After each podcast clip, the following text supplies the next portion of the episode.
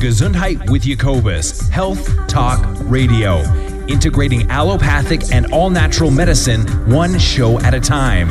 Here is your host, Jacobus Hollowine. Good morning, everybody. Welcome to the program. I'm so happy to be with you. What a show today! We're going to talk about uh, vaccines, amongst other things.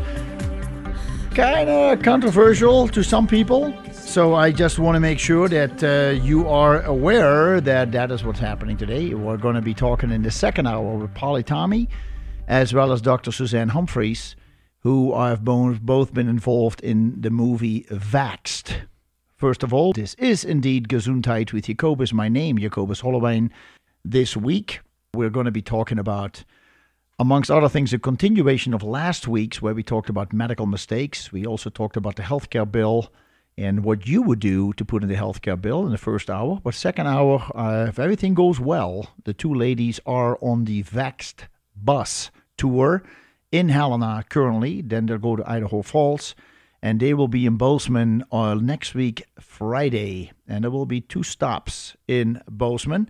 And we'll talk about it as we go. Now, we talk about health healing and healthy lifestyles. We have the experts on. Let them talk about what they do for a living research they have done, books they've written, or just what they're passionate about. And that really involves the field of Western medicine as well as alternative medicine. I don't have all the solutions, but I do know one thing, and that is that if you want to change anything in your life today, anything, anything, you can start today. And you will notice a difference if you stick with the program, whatever the program is. So for some people, it is simply um, starting to walk, starting to stand, find balance, um, for other people, it could be um, training for a marathon. Uh, you know, working working very hard to get everything done and taken care of. What you need to do to race. Some people simply want to still stay mobile and healthy, build some muscle. Other people are working towards excel- excelling and competitiveness. Anyway, uh, it is nice to be with you. I hope you are doing well. So, uh, you know, funny thing is, Wednesday, I got to tell you this Wednesday, I get a telephone call right at the store closing, six o'clock, and I see a number I don't recognize, but it says Helena. So I thought, oh, maybe a customer calling. And so I answer the phone, and it is the voice of uh, Senator Steve Daines. And he says, uh, You are invited to join me for a uh, teleconference that will start uh, very soon and stay on the line. There will be some music, and then we'll join each other live, something to that effect. And I thought, well, interesting. And it was about the uh, the announced healthcare bill, which, by the way, has been postponed in its voting till July, sometime in this month, three weeks, two, th- two, three weeks from now. So we'll see what happens with that. But I listened to that whole hour, and um, uh, there was some interesting questions there was some bantering, uh, in my opinion. People just not really, not very clear what they wanted to say. Some people's sounds were not very good, but it was done. And Senator Daines said that he, in his in his numbers, I don't know where he got the numbers, but he said forty thousand people had tuned in. So maybe some of you who are listening today had uh, a chance to hear this uh, teleconference about the healthcare bill with uh, Senator Steve Daines and so at the end, it was kind of funny because it said, if you stay on the line, Senator Daines said, if you stay on the line, you get an opportunity to leave me a message if you weren't able to get a question or a comment in today.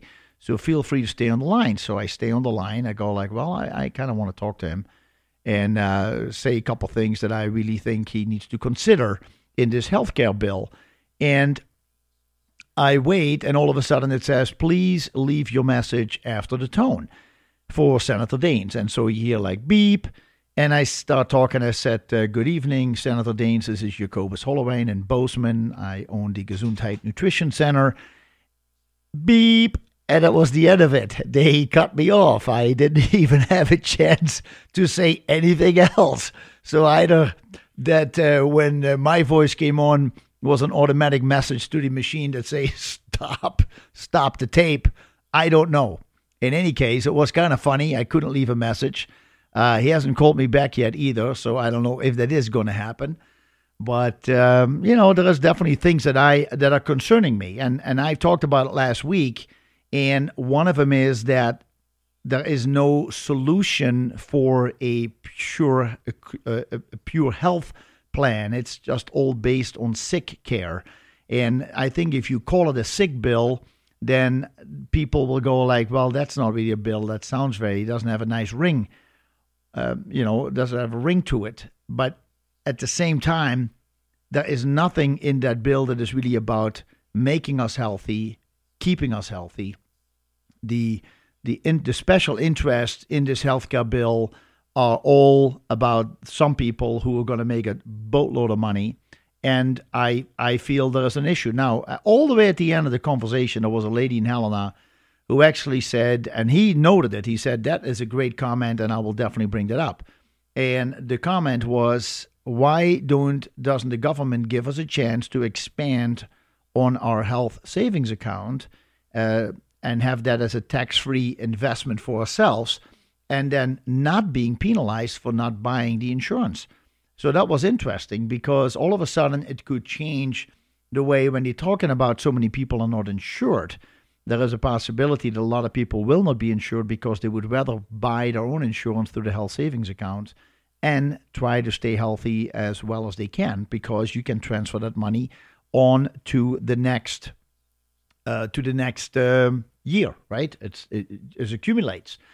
So that was an interesting uh, comment that I felt was uh, going on, and um, and kind of funny, a funny ending at the end with that I couldn't leave a message, which was, uh, in my opinion, shameful. I mean, everything went technically so well, I just couldn't believe that uh, this is what happened.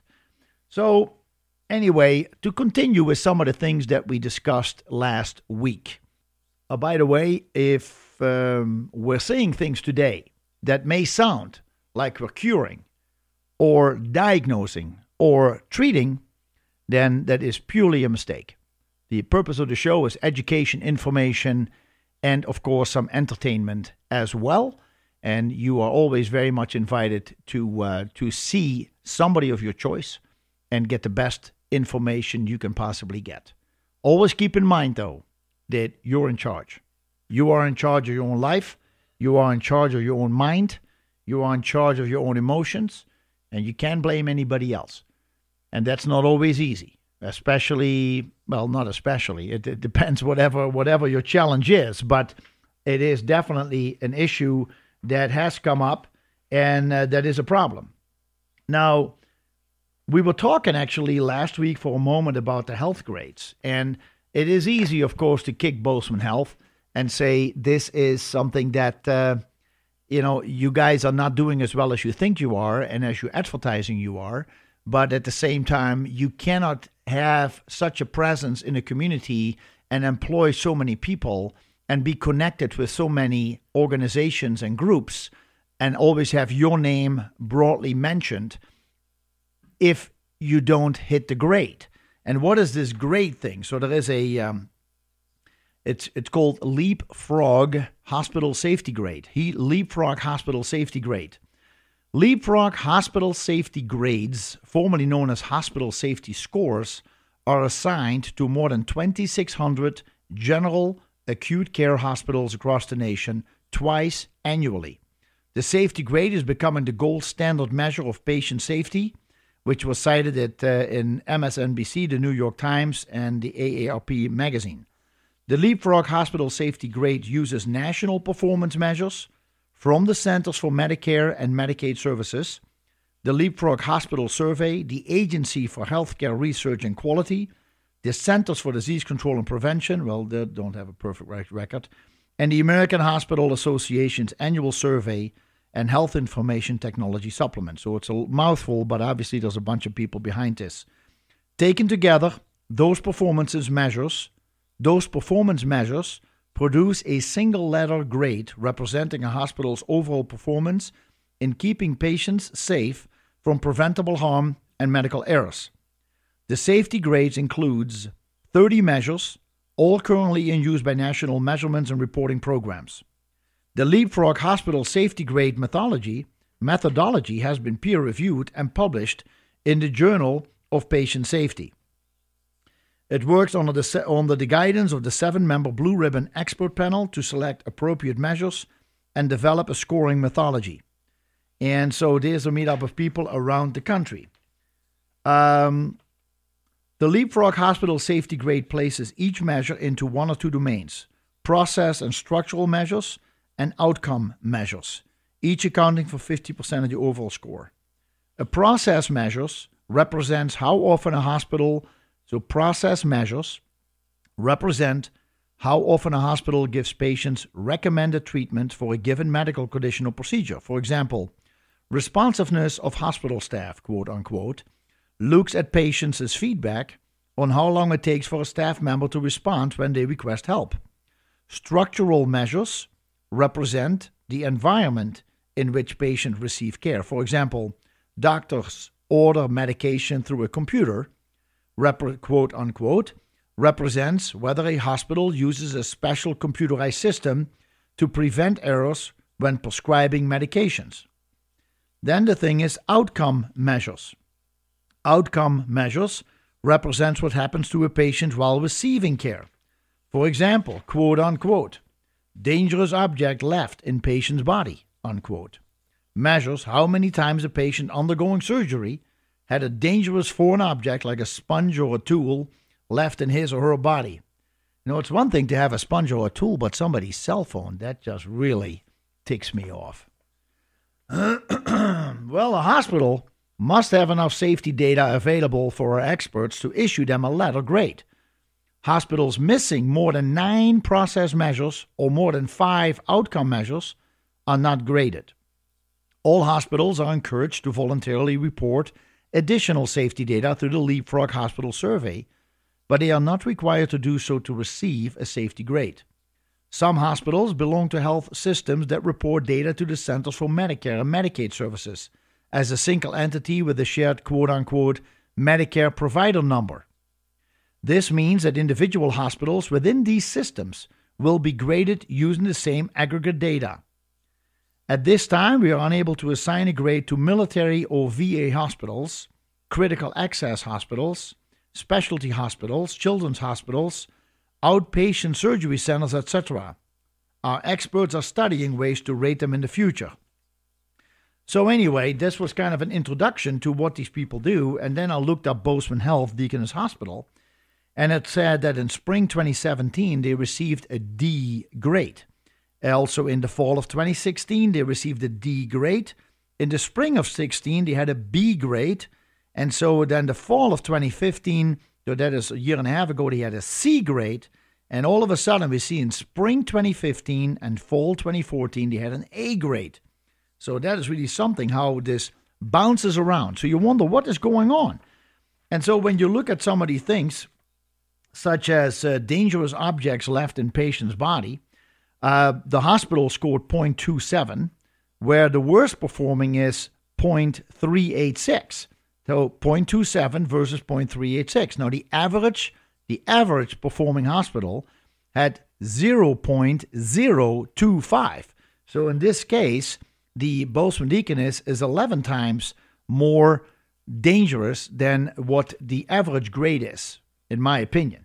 Uh, 0.27 0.25 times 11 is 275. So that is uh, so if you are living in this area and you are maybe missing something, uh, just knock on your body, see if it rattles. You know, that would be one thing.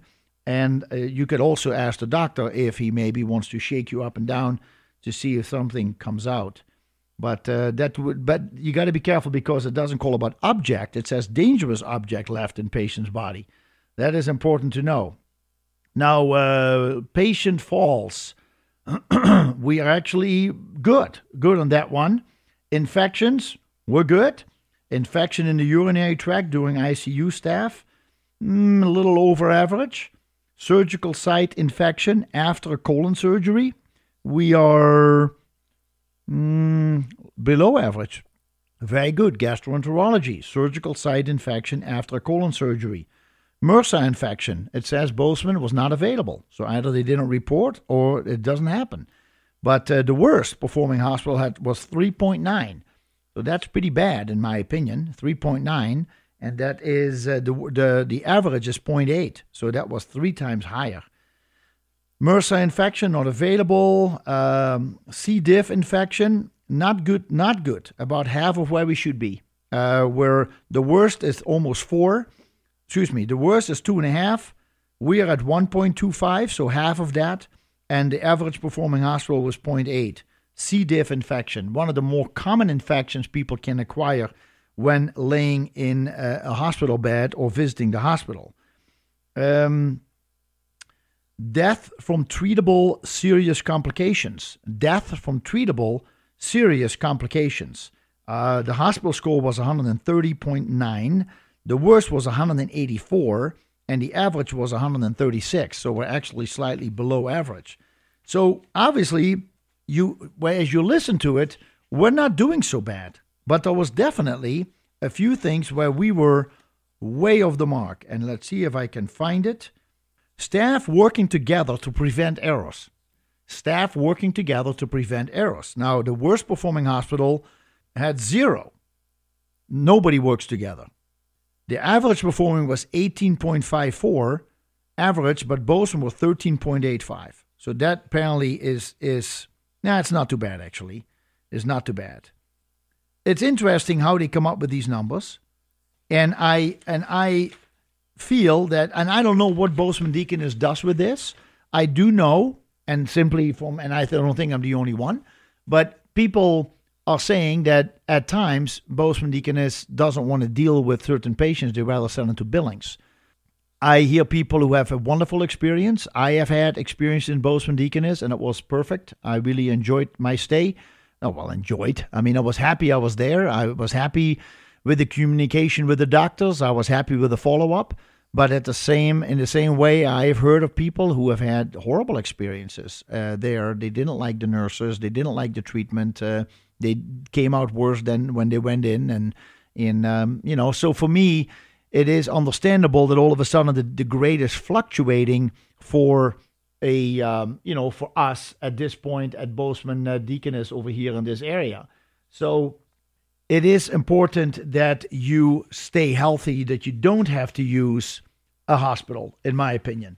There is an, uh, another interesting website. It's called PatientSafetyAmerica.com. PatientSafetyAmerica.com com.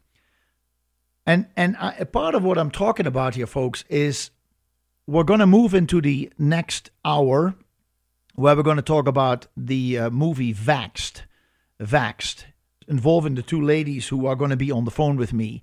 At this point, they are in Helena. They'll be in Bozeman next week, Friday. Polly Tommey and Dr. Suzanne Humphries. And the issue is that there are organizations in place in the healthcare who are seriously in, involved in making people better. Absolute passion, absolute perfect training, having the best in mind to make it all work, but at the same time, they're working in a system that is not conducive to actually let them be the best they can be. And I think that with all the computers, it sounds great that everything is recorded and quickly available, but something is amiss when it comes to simply connecting with people who are sick, who are in the hospital. And I think that there are people walking around in the medical field today who have gone in with a certain passion and who have lost that passion because everything has so become so mechanical and it rubs off on the patient. And I wonder if some of it is a trial something that we're trying something to see how it works but it is not conducive for our overall health. Stay tuned, we will be right back. So, Patient Safety America is an organization. The site was created to provide information to patients or potential patients who are concerned about the quality of healthcare they receive in this country. We have no affiliation with any physician or hospitals. We are patients looking after each other in a healthcare system that could easily harm us. There are three levels on which you can begin to protect yourself. So the website is patientsafetyamerica.com. Patientsafetyamerica.com. Number one, be a wise consumer of healthcare. Demand quality, cost effective care for yourself and those you love. Two, participate in patient safety leadership through boards, panels, and commissions that implement policy and laws. And three, sponsor and work uh, for laws and work for laws that favor safer care, transparency, and accountability. The ultimate goal of Patient Safety America is a national enforced patient bill of rights, not too different from the rights workers have, from the rights that workers have to protect them from unsafe working conditions or minorities have to protect them from exploitation by the majority. Why you must become involved, why you must become involved, and uh, you can click on the truth about healthcare. U.S. healthcare can be dangerous. In 2010, the Office of the Inspector General of the Department of Health and Human Services estimated that the number of Medicare patients that die from adverse events during hospitalization was 180,000 per year. This is the number of Medicare patients that die from adverse events. So it is not that you go to the hospital and you die. In the care, you have adverse events, allowing for various factors, such as the cause of adverse events, the total number of Americans hospitalized each year, the clear evidence of omission of evidence of medical errors from medical records, and the fact that diagnostic errors could not be detected by the method used by the, the Office of Inspector General. The total number of Americans dying prematurely from medical errors was about 400,000. 400,000 per year. This does not include death from medical errors involving outpatients. A study published in the New England Journal found that patient safety did not improve from January 2002 through de- December 2007, despite concerted efforts in North Carolina, where the study was conducted using records from hospital representatives of the entire U.S. See, this this was actually a an issue that I wanted to bring up to Senator Steve Daines. I wanted to tell him that Johns Hopkins University did research and found out that 251,000 people die every year for medical mistakes in this country. And why are we therefore putting a healthcare bill together that is built on the platform of Western medicine? To me, it makes absolutely no sense. It is a trap and it's not what is good for the American people. And politicians have this saying, we feel the American people deserve better. Well, and then you sit there and you go like, yeah, well, I guess he's talking about me. But that is not really their interest. They're involved in so many different meetings and groups and planning groups. They have no time to really be concerned about healthcare. I do it full time. And I don't have time to learn everything there is to learn. And so I understand now they may have staff members that prepare them, but there is more than just there is more than just mental knowledge of the disease, the illness, the treatment, etc. There is also a connection from the heart that you understand and can imagine what is going on in a person when that person becomes sick and becomes desperate. So, as far as I'm concerned, we have to go back to education if health interests you. Education has be has to be available. We need to train students in medical schools into the variety of different healing modalities. So let school be longer if necessary, or spend less time on the uh, you know on the medications. If you only teach them that they know by heart what all the medications are for and the possible side effects, you can look that up in books. Okay, but and the pathology is something that's really important. Pathology you need to understand. And even if it is just from one angle, but you need to understand, but you also need to understand the cause of the pathology. You need to learn what the potential reasons are why somebody gets sick. Because if you don't understand where the problem started, how can you even start looking for a solution? The if you get your car fixed by a mechanic they will follow the hoses wherever it goes or the wires to find out where there is a disconnect. And then they fix it. And of course, if it is a computer chip problem, it makes it a little bit more complex. But even these days, car mechanics have equipment to find in a computer chip what the problem is. You're gonna have to find out why something happened. And I can only tell you from doing this for almost 24 years that I have learned from people that a lot of diseases have to do with how they feel about themselves and how they have felt about themselves for the last 10, 15 years. Sometimes we start relationships either with professionals or with love of in love relationships that are that that are how do I say it?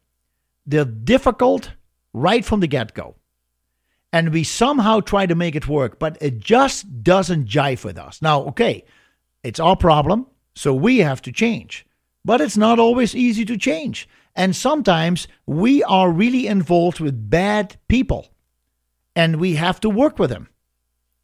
And these people are on a power trip, and they know their power, they know their strength, and they try to manipulate you, and you can just get stressed and you you're fighting yourself like you're not good enough and how come you can't you can't adjust and how come you you cannot be a better stronger person it's sometimes sometimes it's a very very difficult situation that you enter and the years go by and you're brewing inside and something is happening and all of a sudden you start having ailments and now you try to cover that up yourself, self medication. And then you keep going. And now you start having aches and pains and you're tired. And, and then finally you go to the doctor because you can't handle it anymore. It starts to affect your private life. It starts to affect your hobbies. It affects your daily work. And you feel you're slipping. So you go see a doctor. And the doctor says, well, based on my situation today, today, not what happened to you 15, 20 years ago, 10 years, 7 years ago, 3 years ago, based on what I see today, I'll give you this medication. I was talking to somebody the other day and I said, We are not stagnant people. So if the doctor feels that you need to be on medication today, based on what he sees today or what she sees today, that's one thing but we're all fluid. We we change, we move, we things are more positive. Uh, we have good things happen, bad things happen. It affects us one way or the other.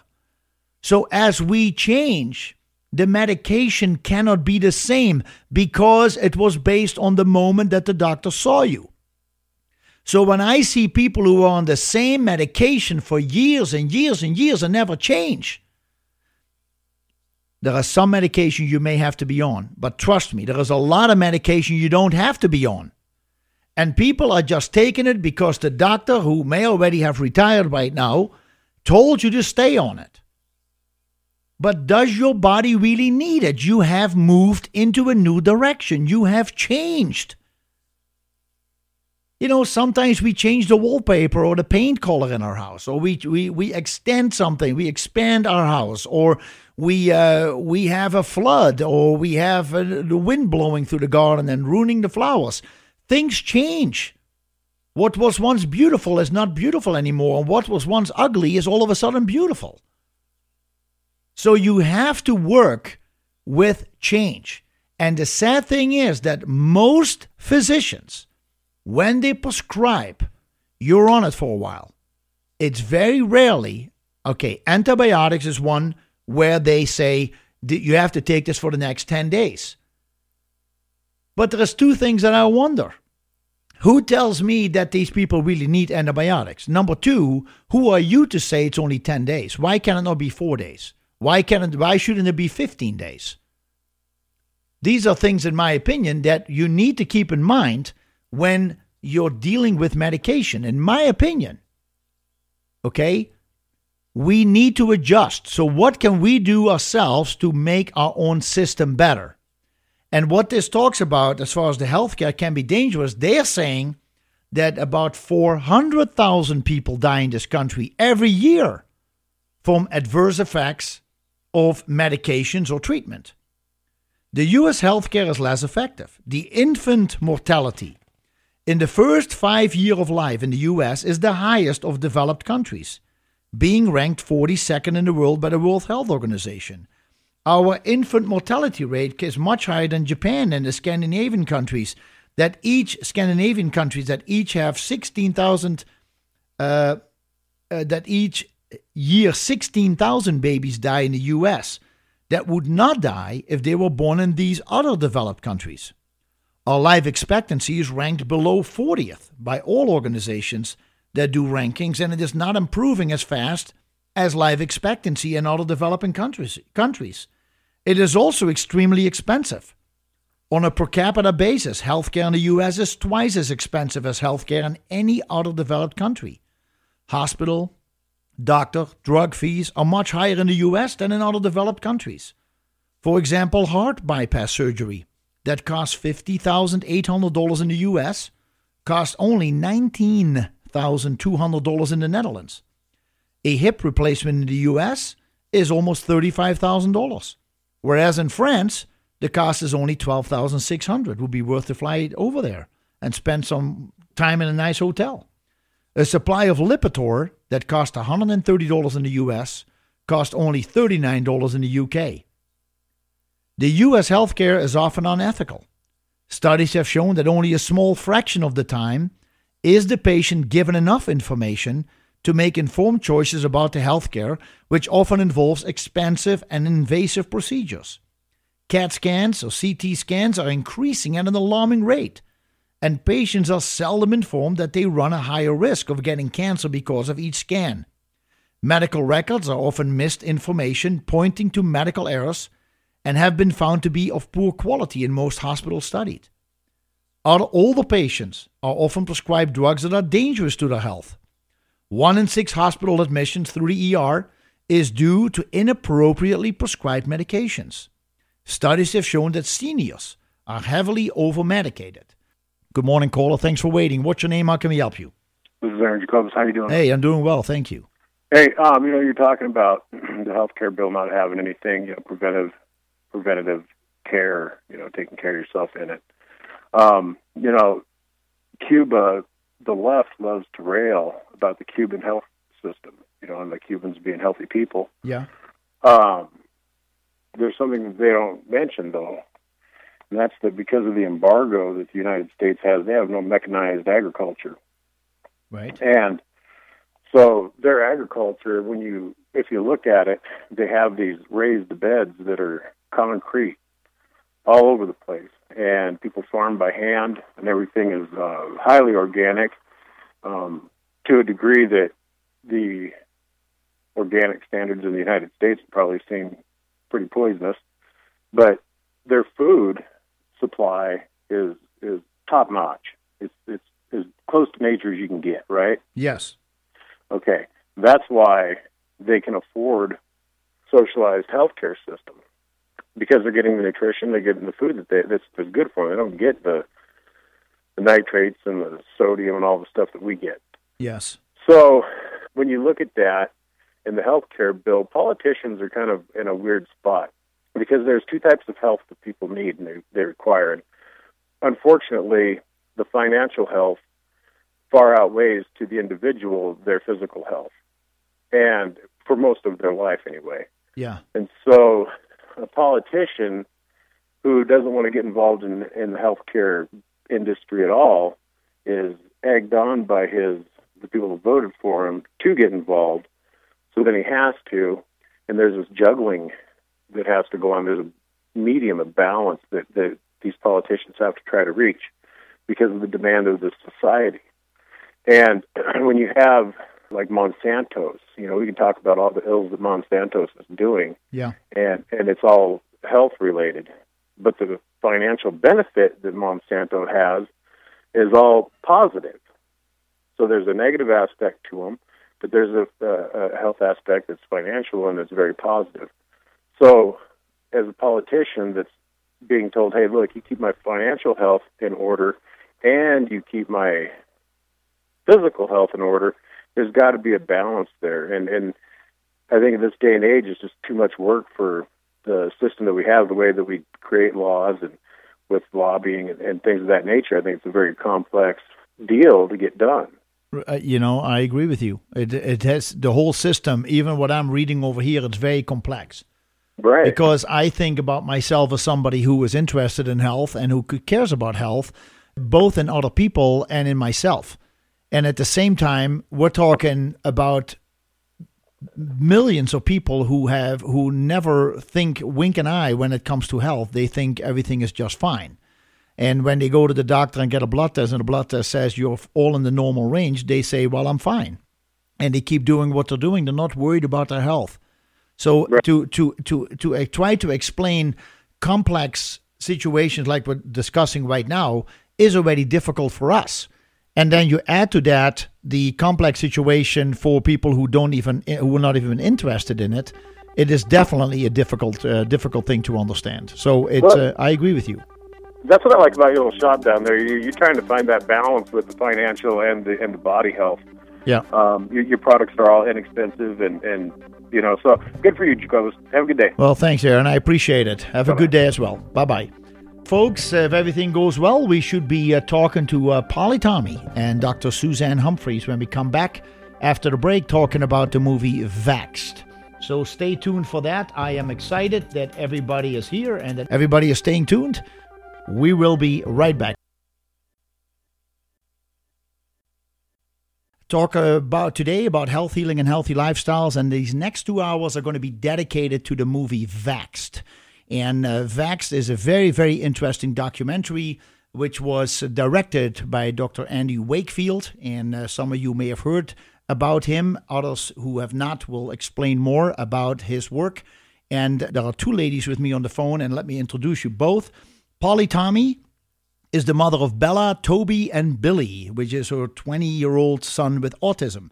Polly is a leading autism advocate and activist and has appeared as a spokesperson for individuals and families living with autism. She has appeared in print and television media around the globe and has tirelessly initiated autism campaigns directed at political leaders and society in general to increase awareness of autism. Concerned that current access to specialist autism services and facility provision, especially following educational years, remains insufficient, Polly founded the Autism Trust charity in the UK in 2007, which has a facility in Berkshire and recently has a 501c3 nonprofit in Austin, Texas, that is currently building an inspirational center that will offer both residential and outpatient resources to individuals and families living with autism. Polly Tommey co authored her book, Autism A Practical Guide to Supporting Your Child's Quality of Life, which was released uh, by Piatkus in 2011. She also founded the Autism Media Channel in 2010 that has produced over 60 videos for the European Sky Information Channel and successful documentaries and films, including Who Killed Alex Spourdalakis. We also have with us Dr. Suzanne Humphries, a medical doctor, is board certified in nephrology and internal medicine. After 22 years of working in conventional hospital settings from 1989 until 2011, Dr. Humphries is now continuing her own research, lecturing in various parts of the world, writing books, and conducting her own private practice in Maine and Virginia. Dr. Humphries is not an activist. She is a conventionally educated doctor who used to prescribe vaccines and later saw vaccine damage occurring in her own patients. She was met with irrational resistance by hospital administration for canceling vaccination orders in seriously sick patients with sepsis, congestive heart failure, acute kidney failure, cancer on chemotherapy, etc. The hospital administrators required her to justify choices made for her own patients for the first time in her career.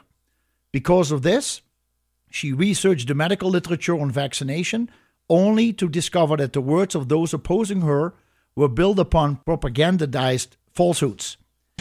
It is absolutely a pleasure to have both you ladies with us. Good morning to you, and thanks for spending some time. Good morning. Thank you for having us. Uh, you're very Hello. welcome. Hello. Well, I tell you, I watched uh, the movie Vaxxed, the documentary Vaxxed. I highly recommend people watch the documentary. I downloaded it from Netflix and then I downloaded it, bought it for twelve ninety nine. It is absolutely essential that people see it. And I know, and we're going to talk a little bit about the controversy that is surrounding it as well. There is a lot of negative press on it as well. And I guess this is what's was something that uh, that you, Polly, in this case, because you're one of the producers of the program, that you expected, or did you not? Did, Um, did you expect the controversy? Yes, always, always with the subject. Um, and I, I actually sitting here with the um, editor of the film back, Brian Burrowes, happens to be sitting here with me right now. So Okay. um, you have a full team. But yes, I mean, always we've been we've been putting out um, information on vaccine injury for for many years. Dr. Wakefield, Brian Burrowes, and myself, and always way more people are in support of what we do because of the amount of people that are vaccine injured. So um, yes, you're always going to get the pro-vaxxers, and, and, and let me be clear, that's exactly who I was before this injury happened to my son. Yes. Um, but I think as the more that we go on with what we're doing, and so much has happened in the 15 months since Vax um, was released, we have moved so much further on with this bus and traveling around the country and learning so much from the parents of America on the real severity of vaccine injury. It is literally every single vaccine with um, at, at any age, and um, we really have moved moved on and learned so much since Vax was released. That, that 15 months ago. Right, and I one of the things that I also saw in the movie is indeed the doctors who are saying, well, there is no connection at all with vaccines and any negative effect, and uh, they definitely dispute the fact that there could be a correlation between MMR vaccine and possible autism. And so at the same time, they say, uh, you say in the movie, I don't know if it is you personally or somebody who says, but then we look at the thousands and thousands and thousands of people who have come forward who have said, wait a second, we are seeing changes in our child when they have been vaccinated. And even, and I know Dr. Humphries uh, can, can attest to this as well, giving somebody a vaccine, even, even a simple flu vaccine, can cause side effects. And so the fact that you are doing the tour and that you are meeting with the regular folks in America, and they range from professionals in the health business to the regular folks, whatever they're doing for work, um, everybody can tell a story about side effects of vaccines ever since they received them. Yeah, and I mean, the, you know, the bottom line here is what we're seeing here on the road is that there is no doubt in our minds that we have been severely lied to. Um, vaccine, um, vaccines are, are, in my mind, the biggest uh, medical lie ever.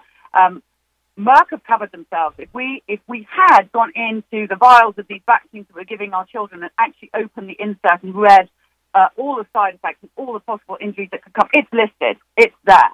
Yes. But the doctors, they're the pediatricians, the people that we take our precious babies to, they're the ones that I hold accountable for the vaccine injury. They should have done their job properly. They should have known what they were putting into our children. They should have known, they should have told us every single side effect. Yes. But instead, we get, and we still get, over and over again, on television, in the media, everywhere, vaccines are safe and effective, and that is the biggest lie ever told. And, and the people are taking control now, and, and all we ever hear is this study, this statistic, this study. We are so done with listening to the studies and the statistics because it's bought. Yeah. The pharmaceutical companies seem to own and pay for every study out there, and we're so taking control. We're listening to each other. We're listening to the real injury of vaccines. We're, I'm pinning up in this bus photograph after photograph. I'm looking at them right now of dead babies, Yes. kids, teenagers that have flu vaccines because they go on mission trips, uh, children getting their vaccines before they go to school. They're dead. They're gone.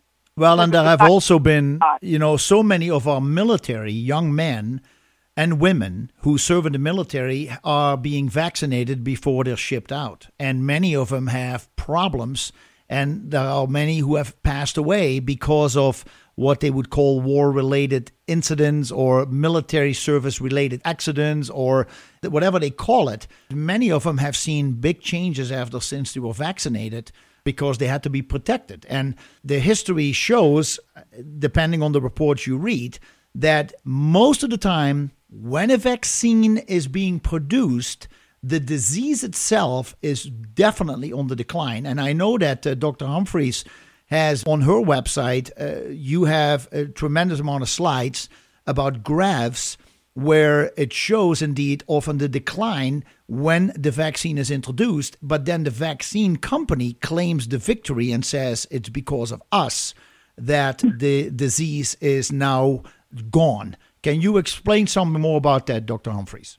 Sure. And it's it's really not the disease that goes on the decline prior to the vaccine. Like if you look at measles, measles might have been on a very slight decline as far as clinical presentations to, to doctors and documentation of the disease, but it's really the death rates that go down. So when you ask when you ask yourself why do we need a vaccine, the reason you could give is that there's a highly deadly disease that's causing major problems in the population.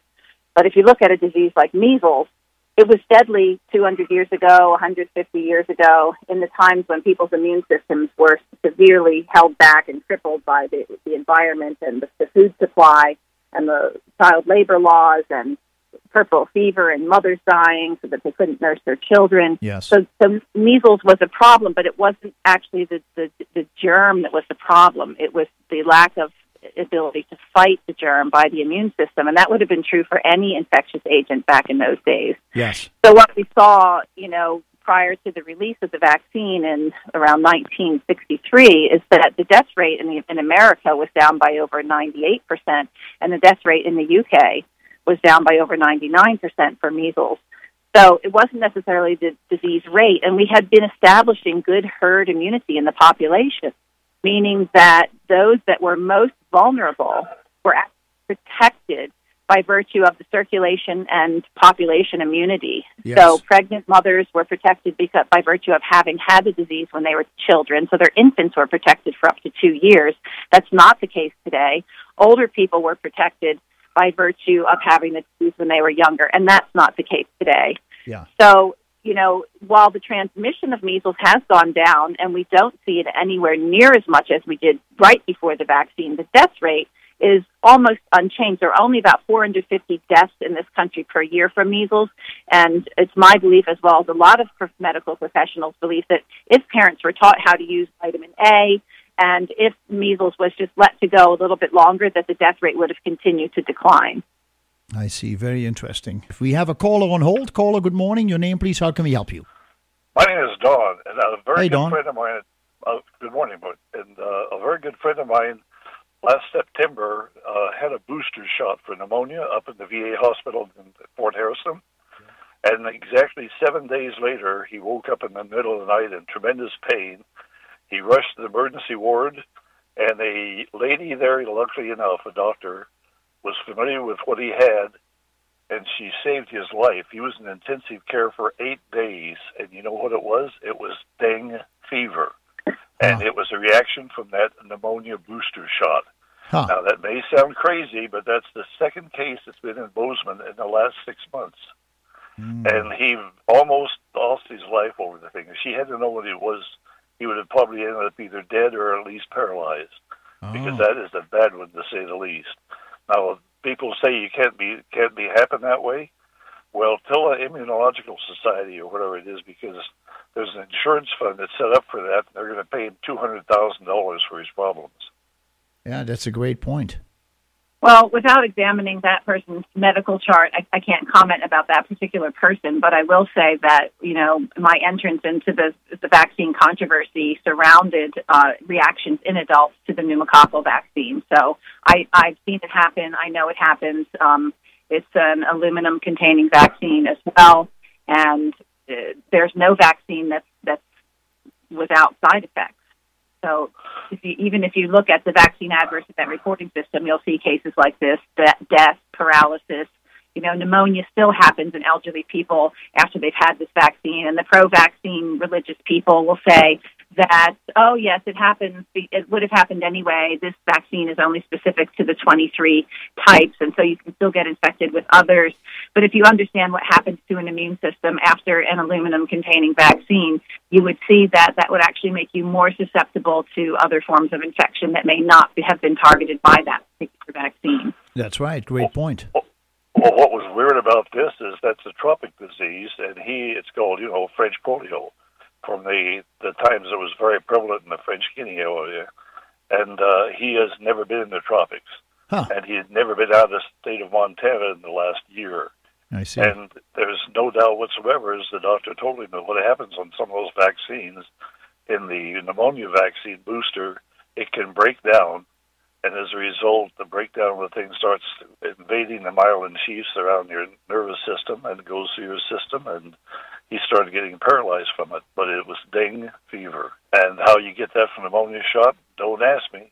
But he got it, and he is the second case in Bozeman yeah.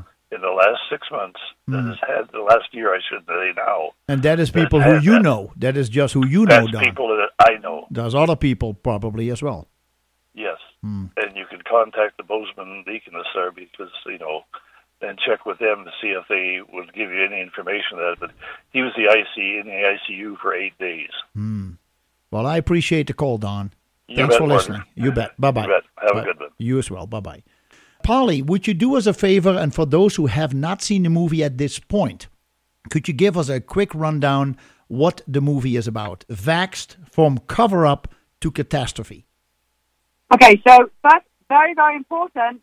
They're calling it an anti-vax it's vaccine film. It is not an anti-vaccine film. That is true. That is true. That is absolutely true. It's not against vaccines.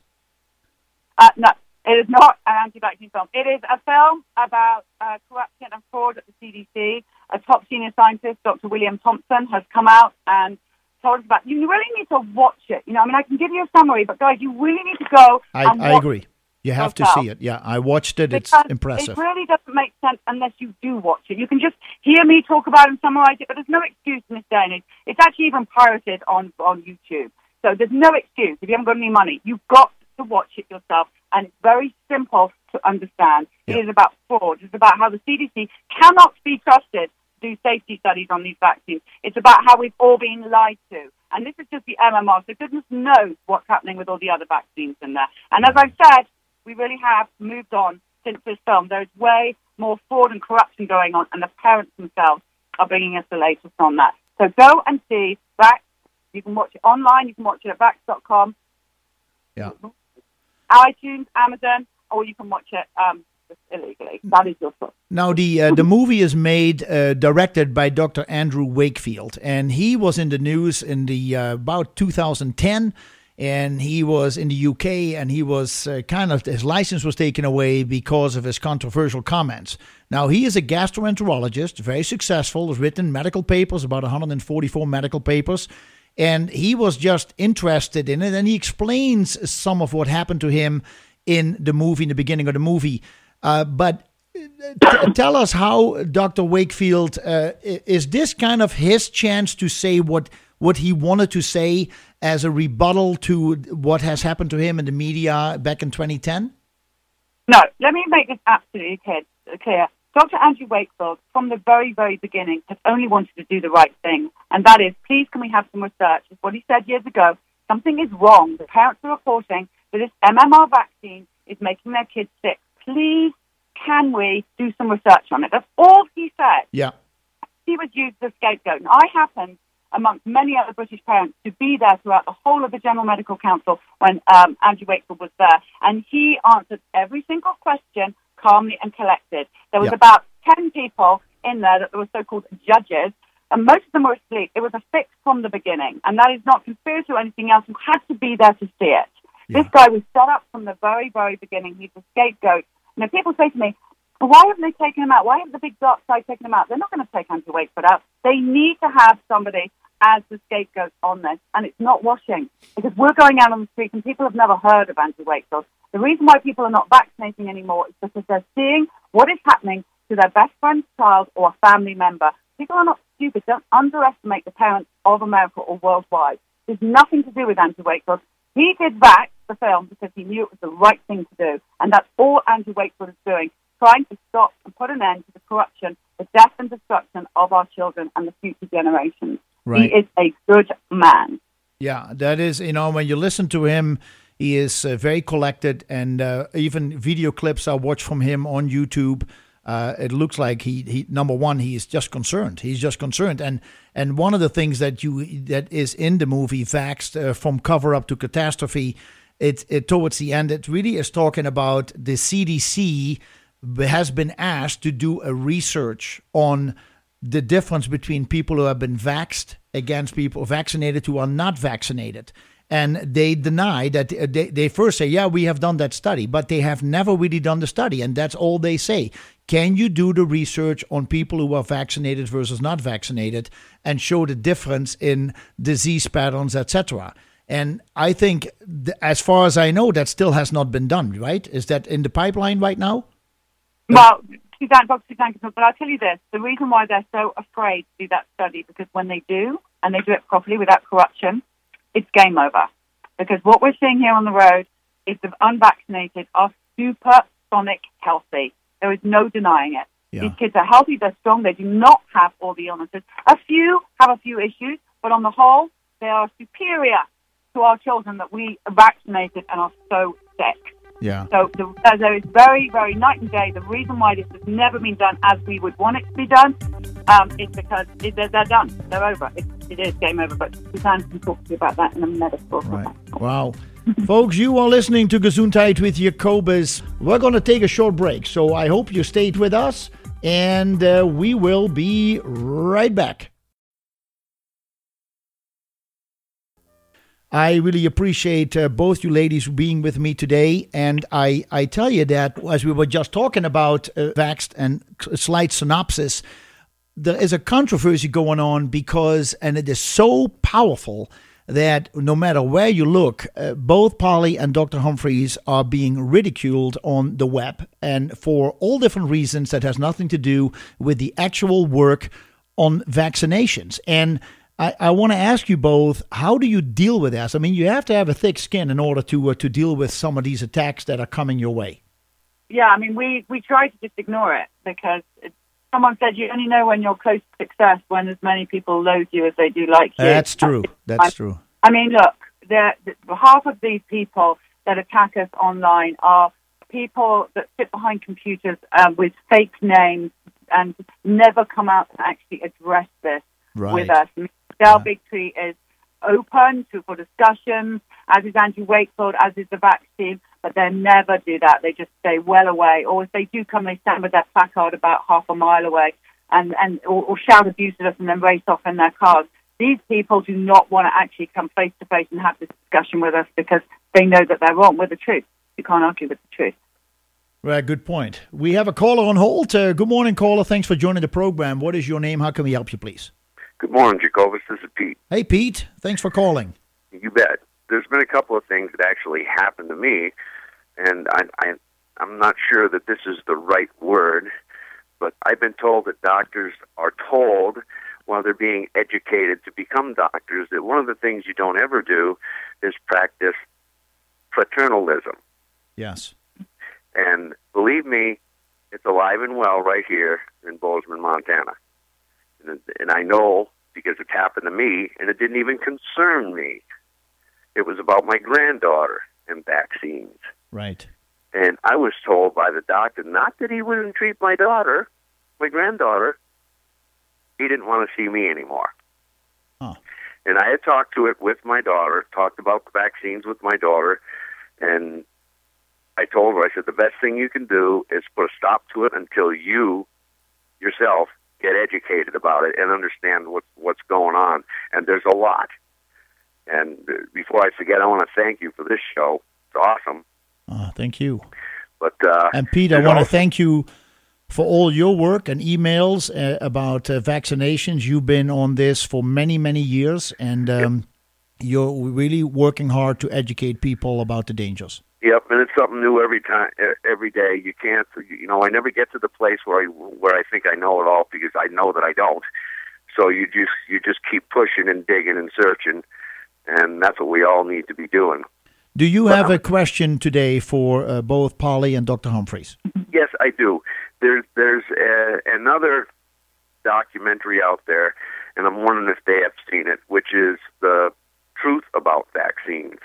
It was a, I think it's a seven part or nine part thing that you could get. I think I sent it to you or to go there. Yeah, you have. Yes. But that's also a, a very good um, documentary on on this subject. And I haven't seen the whole thing of Vax yet, but I intend to.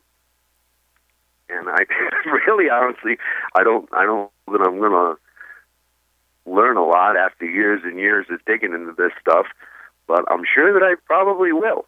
And the last thing is that we always hear about autism, but we never hear about the millions of kids that would have to assume that end up with gut problems.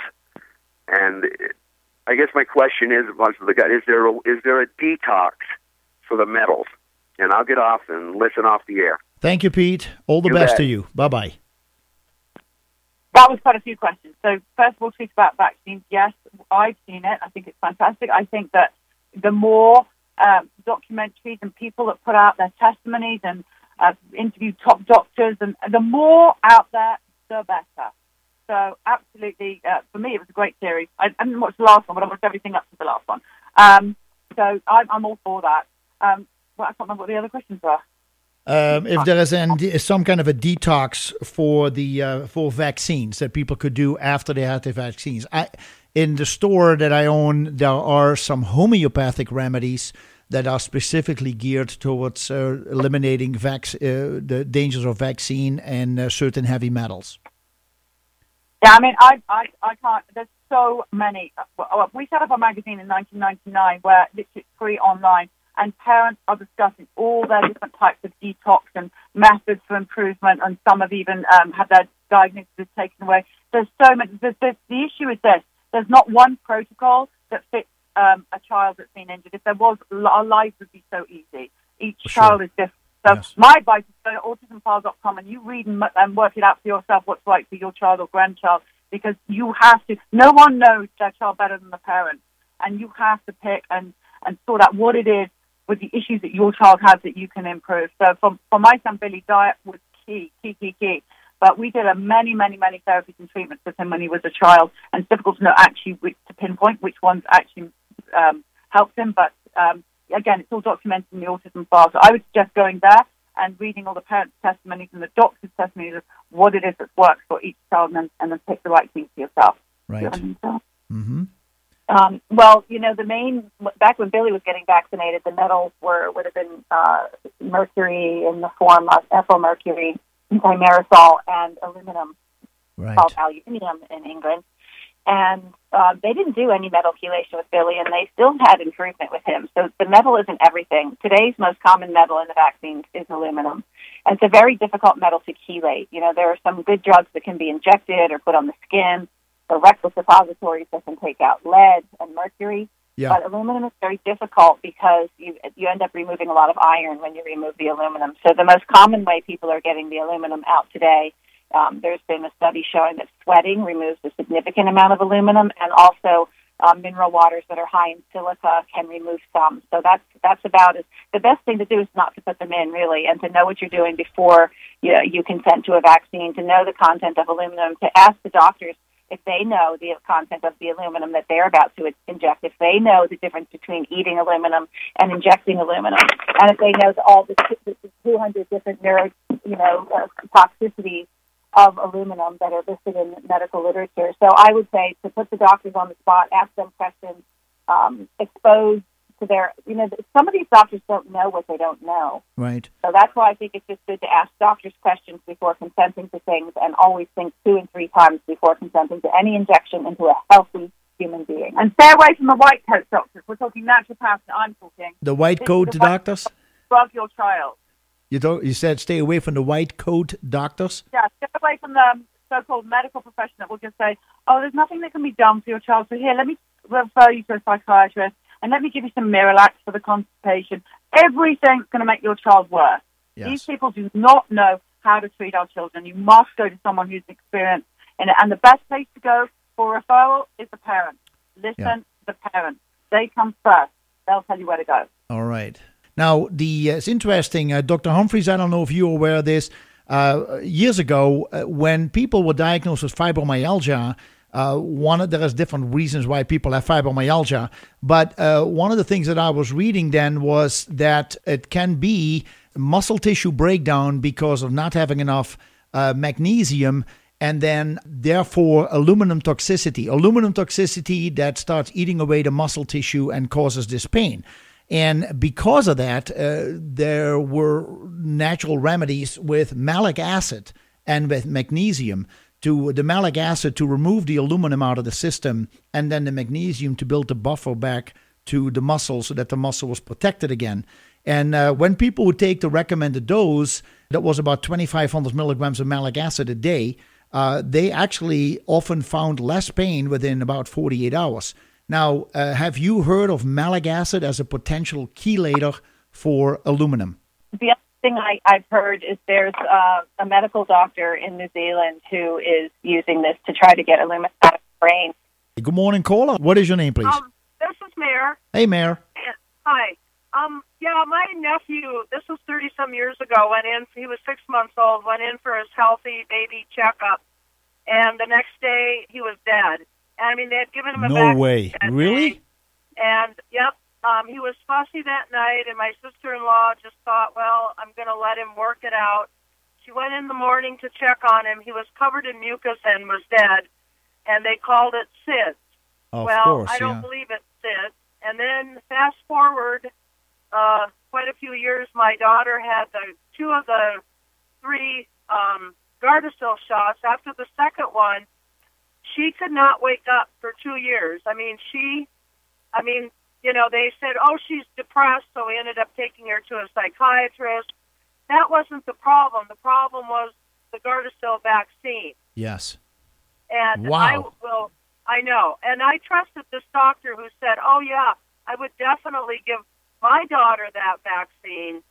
And um, I did some research and I found a something on the think it was with the CDC. Um, it was a document basically saying that the diagnosis of SIDS is actually part of a side effect of the vaccine. So there really is no such thing as SIDS. I see. I believe that if you talk to, I'm just curious if we could get every family that lost a child to SIDS if that child was vaccinated within a relatively short period of time before the death of that baby, wow. if there would be a correlation, and I would bet there would be. Yeah, I I can agree with you. Uh, anything uh, you ladies have to say about that? Well, yeah, I mean, this is what we're seeing on the bus the whole time. Parents are coming in and telling us that they, and this is important, they did as they were told. They trusted the, the medical profession with their most precious gift of all. And the medical, and over and over and again, the same bullying lines that you just got. It's a classic line from a pediatrician. Please watch out for this line. I would give it to my daughter. I would give it to my baby. This is, it's just, it's one of the worst lines that we're hearing because the, the parent then immediately is like, oh, that's okay, it's safe. We're hearing nothing but dreadful, dreadful lines of, of have you, do you want your child to get cancer? Do you want your baby to die? Because your baby will die if you don't give it this vaccine. And the parents are then so petrified that they then go ahead and do these vaccines. And then lo and behold, the parents of the SIDS babies are coming in and telling us, yes, they had their vaccine and they found their babies dead in their crib. And they're then told it's SIDS, it's not the vaccine, it's anything but the vaccine. Right. So we're definitely waking up to the to the dreadful massive lie of SID and vaccine, vaccine death. And, and, and please, while we're talking about this, you've just brought up two of my worst subjects, the SID and the Gardasil. The Gardasil, anyone who's listening, please, please look it up. Go to vaxxed.com and look at our Gardasil stories. They're calling, causing death all around the country. They are causing um, ovaries to shut down in these teenage girls. The boys are being so badly affected and maimed and paralyzed. Paralysis is a huge um, side effect of this vaccine. There is nothing, and I repeat, nothing good from the Gardasil HPV vaccine. Unbelievable. Unbelievable. Wow. Yeah, it really is. I mean, my child still, this is 10, 10 years later, still suffers from just being tired all the time. But she was in a coma for two years? Oh no, no. She. I mean, when I said she went to sleep, I mean she Oh, could not function. She could hardly go to school. Oh. She had to quit her job. She. I mean, she was not the same child. Wow. And Wow. then they said, well, she's depressed. So we ended up going to a psychiatrist. They put her on all kinds of course medication that did nothing. And I, I refuse, absolutely refuse.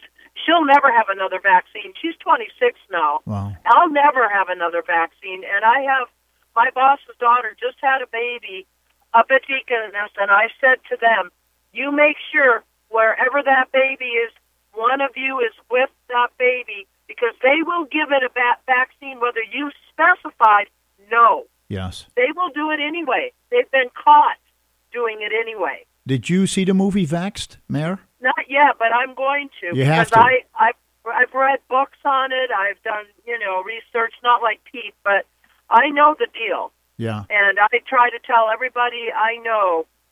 When when you talk, when you're talking about, uh, we're talking about uh, watching the baby. There's a scene in there from a mother with a set of twins, and when they were young, they had to be. Doctor said had to be vaccinated, and as she walked in the room, there was uh, three syringes uh, for each child because they were twins, so three on each side of the uh, tray. And um, when her daughter got the first one, she was screaming so loud it was clear she didn't want to get vaccinated. And all of a sudden, the mother grabbed the baby, and as she turned around to to to to sush the, the daughter, uh, she turned around and she saw that there was one of the vaccines missing on her daughter's side, and realizing that the MMR one was given twice to her son, and so Oh he twice. So he had a double dose, and he has been uh, suffering from autism ever since. And uh, where the daughter is now 17, 18, senior, and doing phenomenally. Grade A student, uh, piano player, uh, gymnast, uh, sports, etc. Uh, here is this boy who is totally almost lethargic uh, from uh, since that vaccine. And there is indeed some to say about if everybody in this country would be forced to have a teaspoon of peanut butter every day or shellfish every day, we would have a lot of people with anaphylactic shock. And simply, we are learning that people have allergies to certain, call them little chemicals in food that doesn't jive with their constitution or their, however they're conditioned. And so, why do we think that vaccines are perfectly safe for each and every one who takes it? Now, uh, Okay. yeah, and so this is yeah, it's, it's follow the money, Jacobus. It's always about the money. It has absolutely nothing to do Yeah. with anybody's health or well-being. It's about somebody getting filthy rich on our backs and on our children's backs. And Yeah. the only common denominator with autism, with all these children now, what is it, one out of 60? When it used to be one out of what, 10,000. 10,000? yeah. Um, the only common denominator that I can see, besides really crappy, poisonous food, are vaccines. Well, thanks You for the call, Mayor. I really appreciate Thank it. you. Yeah, you betcha. Uh-huh. Bye bye. Dr. Humphries, that is really also a very, uh, very much a research book. I haven't read it, but I, I saw it and I was uh, looking at it a little bit uh, online. How has that book been, been received? Uh, it's been received quite well, actually. Uh, Roman Bystrianyk and myself co-authored that book and self-published it in 2013, and we were a little reluctant to self-publish um, back then, uh, but the book has been so successful that publishers have uh, offered us contracts, which we have uh, turned down. Oh, So wow. yeah. uh, we're very happy with the success of the book. Um, Good. It's sold tens of thousands of copies, and the word is still getting out. And it's, it's because the book has a good message that people need to know, which is that vaccines are not what decrease the death rates for these particular diseases. The polio isn't what people think it was. And essentially, Roman and I were answering our own questions when we were starting to wake up to the problems with vaccines. So that's really how that book got started. And it's also about some of the natural remedies from 100, 200 years ago that were actually proven and shown to uh, help with survival in the face of smallpox epidemics and cholera epidemics, et cetera. Right. Well, that is uh, uh, that's really powerful, and and I looked to some of the chapters that I could look up on on the web, and your pictures and your graphs that you are explaining. Those are not your graphs, but these are things that you have researched. I hope that anybody just go to uh, Suzanne Humphries look her up on the internet and find her website, uh, Suzanne Humphries, and then you will you will find a lot of great information when you go to that website and look at this book, uh, Dissolving Illusions. And I I will get a copy of it. Is can I buy it in, uh, at Barnes and Noble, or do I have to go on the web? Well, first of all, you can go to dissolvingillusions.com and you can see all the graphs in color for free, the author's introduction, Yep. uh, Dr. Jayne Donegan's forward, and all the uh, photographs and where we sourced our data from. So we did create those graphs from official data. So dissolvingillusions.com. My website is drsuzanne.net, and you can purchase DrSuzanne.net. You're right. Yes. uh. Amazon.com is where you can get that book and my second book, Rising from the Dead. All right. That's thank you. Thank you for mentioning that. I, I don't know if any of you ladies have heard about this, uh, that there was a conference, uh, this was a few years ago, uh, with doctors about vaccinations. And one of the speakers said if you take the amount of milligrams used in a vaccine for a child that is six, seven pounds, and you multiply it by the average of what we are over here in this room, let's say 160 uh, pounds, 170 pounds. So you multiply this by about 24, 25, the, the ingredients, and we put that in a syringe. Who of you would like to come forward and take this shot? And none of the doctors uh, raises their hand and comes forward because they're all scared of the ingredients. Uh, have you heard of this one? Um, no, not that that what, what you're talking about in particular, but I have heard the argument uh, and the measurements that you know it's, a, it's an enormous amount of um, antigen and aluminum to be putting into an infant. Um, however, we should be well aware of the fact that the dose really um, the dose is relatively high for an infant, but even very small doses, aluminum and antigen is highly problematic. And in some studies, they've shown that it's actually the lower doses of aluminum that are far more problematic than the higher doses. Because if you inject the higher doses, that gets walled off in granuloma formation on the, on, on the injection site, whereas the lower doses are able to more easily pass into the system and be shuttled across into the brain on these special transporters Right. and uh, also delivered into other organs in the body. Right. Uh, the reason they give the high doses to the infants is because an infant's immune system is by the blueprint that God created to be anti-inflammatory. And so if you just put a little bit into this infant, nothing will really happen. Yeah. So in order to get this massive bonfire of inflammation, you actually have to give them a relatively high dose. Mm. And as we get older, as adults, we're already put into this pro-inflammatory phenotype, and therefore you don't need quite as much keep that bonfire going. And that's my opinion on why the different doses are given that way. Very powerful stuff. I really appreciate that explanation. We're going to have to take a break. We will be uh-huh. right back. Our topic in these last two hours is about the movie Vaxxed. You can find it at vaxxed.com. Vaxxed from cover up to catastrophe. It's a movie that was co-produced by Polly Tommey, who is with me on the phone.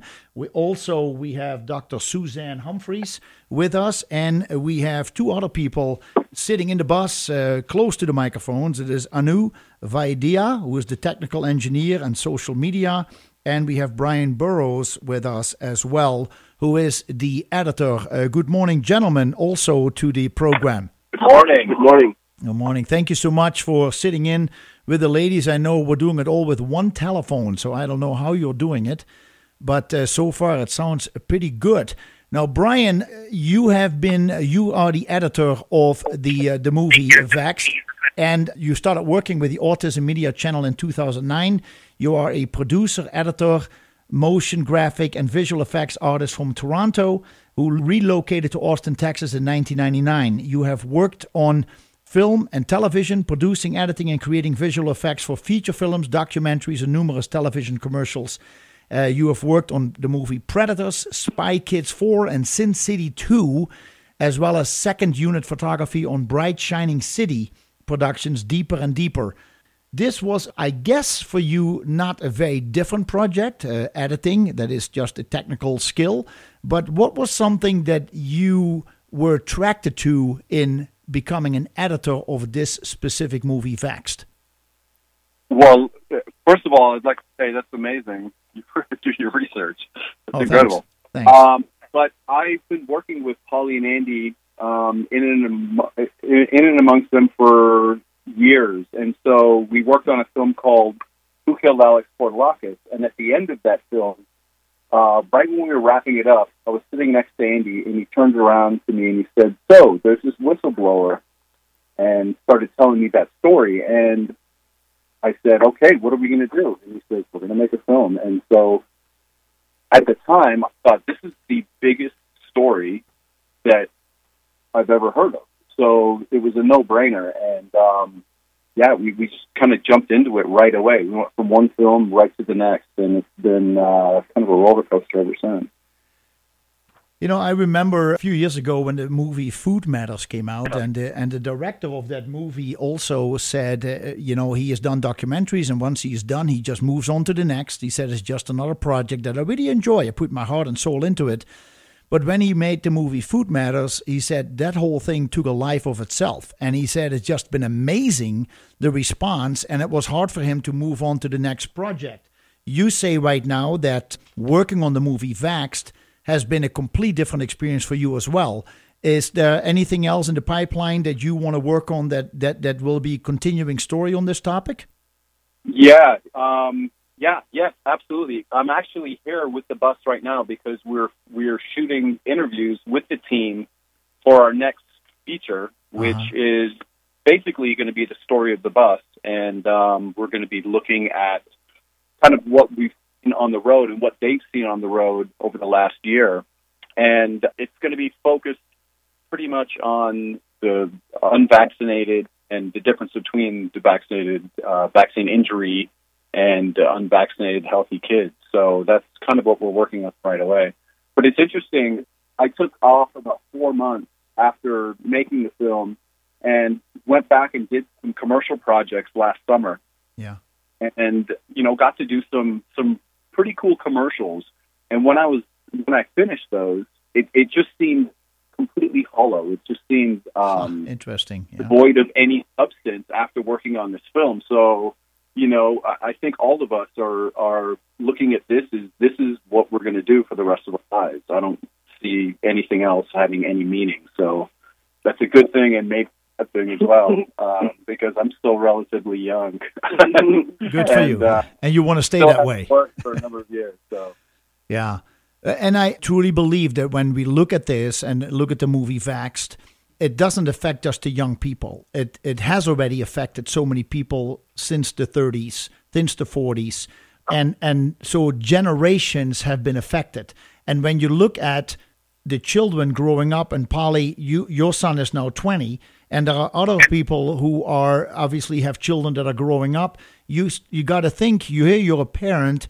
You know how old you are. You think, oh, in 20 years these children are still with me, and I'm going to be older. And I try to do the best I can to stay healthy for myself, so I can take care of them as long as possible. Because there comes a point when you simply say, I cannot take care of them anymore. I need to invest into help, which is usually very expensive to take care of my my child.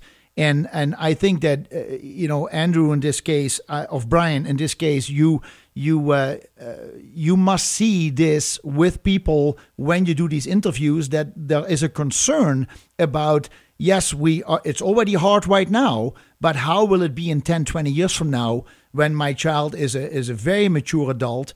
How can we take care of him? Yeah I, I, I that you've just touched on, on my, my biggest, biggest passion because our children that are injured, my son is actually 21 now, and they're so vulnerable. Um, he's doing so well, but he's so, so vulnerable. And um, so uh, all these other children I see, I just, they've been through so much pain. Or they've been, they've had their lives brought to them, and, um, and it's just the most tragic, tragic thing. And I just want to make sure that these, we do the right thing and we look after them in a safe and beautiful way, a way that they deserve for the rest of their life, where no one hurts them, and they show the world they have so much potential, even with their injuries. And I, I, that's my big, deep passion, and that's why I'm here in America. That's what my green card is for. My green card is to build communities with the families, and I want to take the children away from their families, where we can learn from each other and unite and love and look after each other's children for as long as we're around. And help other people take over when, when we're not around because it is our duty as human beings to to really look after them. Many don't speak, many can't tell you the pain, um, and um, they're, they're beautiful human beings that have had so much taken from them, and we really, really, really must love and look after them for the rest of our lives. So that, yes. as soon as that is finished, that is my biggest passion, and we're going to build all over America and eventually worldwide because it, we have to do this. It's, it's so the right thing to do. So you've really touched on a subject that's vitally important to me. So yeah. thank you for that. And we are yeah. we are working extremely hard already. We just need back. Brian's going to edit this new film about the story of the bus, and I'm going to get back to Austin where we have 40 acres of land donated to build a bus center here in America. And then we've got to get them, and we're going to film everything. We're going to film everything we do as we do it so parents yeah. can get going around the country. Well, that is wonderful. I appreciate that. Anu, thank you for bringing up the fact that uh, the movie is not just for sale. Uh, I mean, there are ways to watch the movie, but uh, you can also rent the movie for four ninety nine. So people who don't want to buy it but definitely want to see it, if you go to Netflix, if you have a Netflix account, you can you can rent it for four ninety nine. Thanks for mentioning that. Your what exactly is your involvement, or how did you get started with this project? Because you obviously are an audio video production engineer and a consultant, and you've done this from a very young age. So just like myself, you love technical stuff, but you have actually made a career out of it. What happened over here? How did you get involved with Vaxxed? Well, my involvement with Vaxxed actually is, and I say this all the time, but it was random.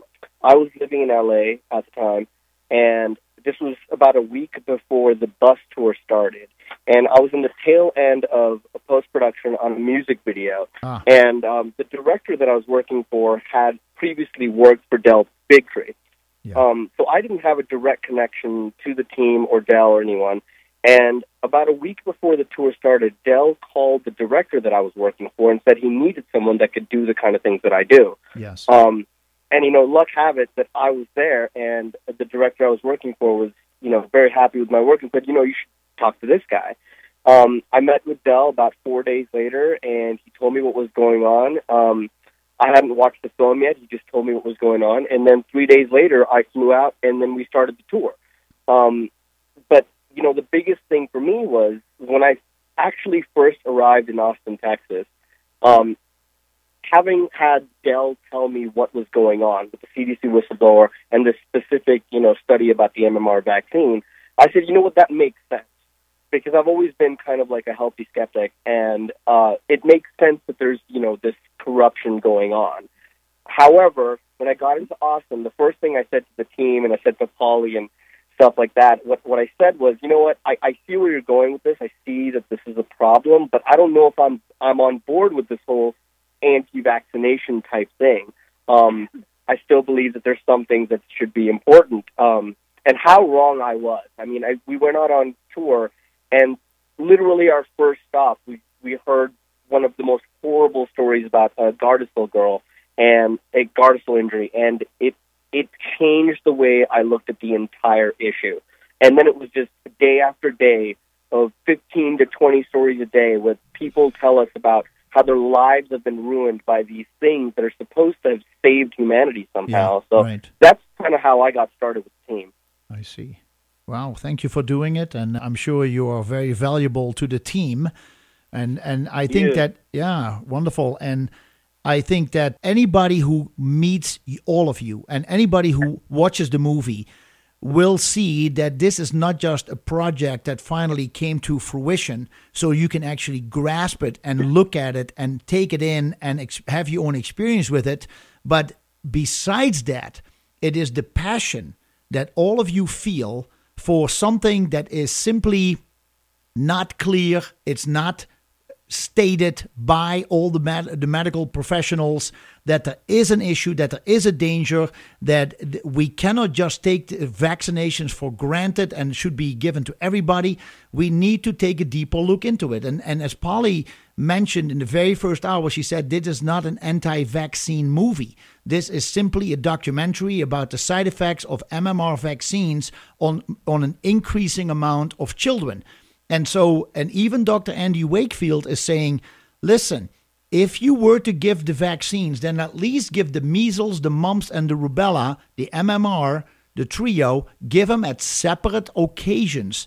There is less side effects than when you mix them together. There is something in these chemicals that simply have an effect on the body, and there are too many children that have side effects. And I think that when when I hear all of you speak, how you are involved with this project and how you have been involved, but now being on the bus tour, it simply speaks this is obviously not something to make a lot of money out of. This is simply connecting with the American people and finding out is this really a hoax or is this really true? And I think that when you see so many people come up to you and sharing the stories of the pain and suffering that they have experienced and seeing their children who had an unbelievable bright future ahead of them, also based on the video clips in the movie that show these children right before their vaccinations how they acted, how they were smiling, how they were interactive with the parents, and a day or a week later, that is shocking. And I think that the fact that you're doing this to me uh, shows a lot of courage because you can get a lot of pro-vaccine people coming at you, and and uh, so my hats off to you, to all of you, for doing this. Thank you, thank you. You know, the, the other thing is too is that we don't want uh, the misconception going out there that I mean, you know, Vaxxed started off from a place where it was talking about the MMR and specifically the study that happened at the CDC that was fraudulent. Correct. Um, but but being on the road, you know, there was that statement that you're talking about at the end of the movie where uh, you know Dr. Andy Wakefield talks about you know at least give the separated vaccine. Now that was the viewpoint at that point, but after going out on the road and you know with Polly doing all these interviews and meeting all these people, what we really realized, what we've really come to a conclusion with is that you don't know what's going to happen, whether it's separated or not. I mean, there's there's people that have been injured by a single vaccine, like just the flu vaccine, and right. then they've died. So right. it's like, you know, it's saying that okay, separating them is going to make them safe. You can't entirely say that. Um, it's not. You can't say that categorically, at least. Right. Yeah. Totally true. One of the comments that we often hear is that uh, people who are pro vaccines, they say, well, we don't want our child to be in a daycare with unvaccinated children because uh, they could get sick. And then they're not really clear about what they mean with they. Are they talking about their own children who have been vaccinated or the children who are not vaccinated? Uh, who of you would like to talk about this controversy and the question that always comes with it? Okay. Um, I will, Dr. Suzanne. Um, Thank you. I would just like to say that, you know, there are probably millions of different types of microbes that we're bathing in all the time. We're pretty much marinating in. We're covered in microbes, and many of those microbes make up part of our immune system. And it's only a handful of them that there are actually vaccines developed to uh, make an, an attempt to fight against or to prevent. And most of those vaccines might hit their target, but there's always an expense, and that expense is referred to as the non-specific effect in the medical literature and the immunologic literature. Some of those non-specific effects actually make a person more susceptible to diseases that are not targeted by that vaccine. And that has been very well proven with the DPT vaccine, the aluminum containing vaccines.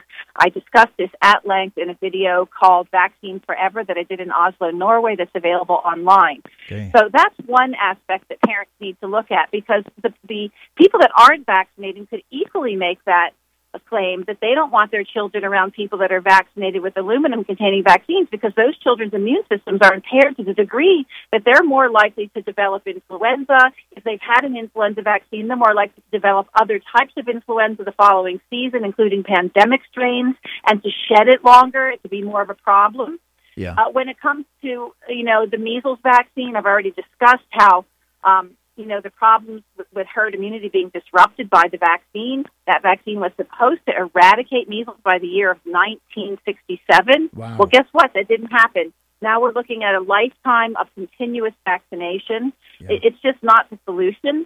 So that's one aspect. But the other aspect is that uh, these vaccines don't work for the lifetime. There's primary vaccine failure, secondary vaccine failure. So parents have a false sense of security that these vaccines are protecting themselves and their other children around them. Right. Totally true. That's uh, good stuff. Uh, let's get a caller on who has a question for you. Good morning, caller. Your name, please. How can we help you? Good morning. This is Mary. Hey, Mary. good morning. Uh, could you please address? Uh, well, first of all, thank you so much for this very honorable crusade. Uh, it's it's tremendous, and thank you to the whole crew that's there.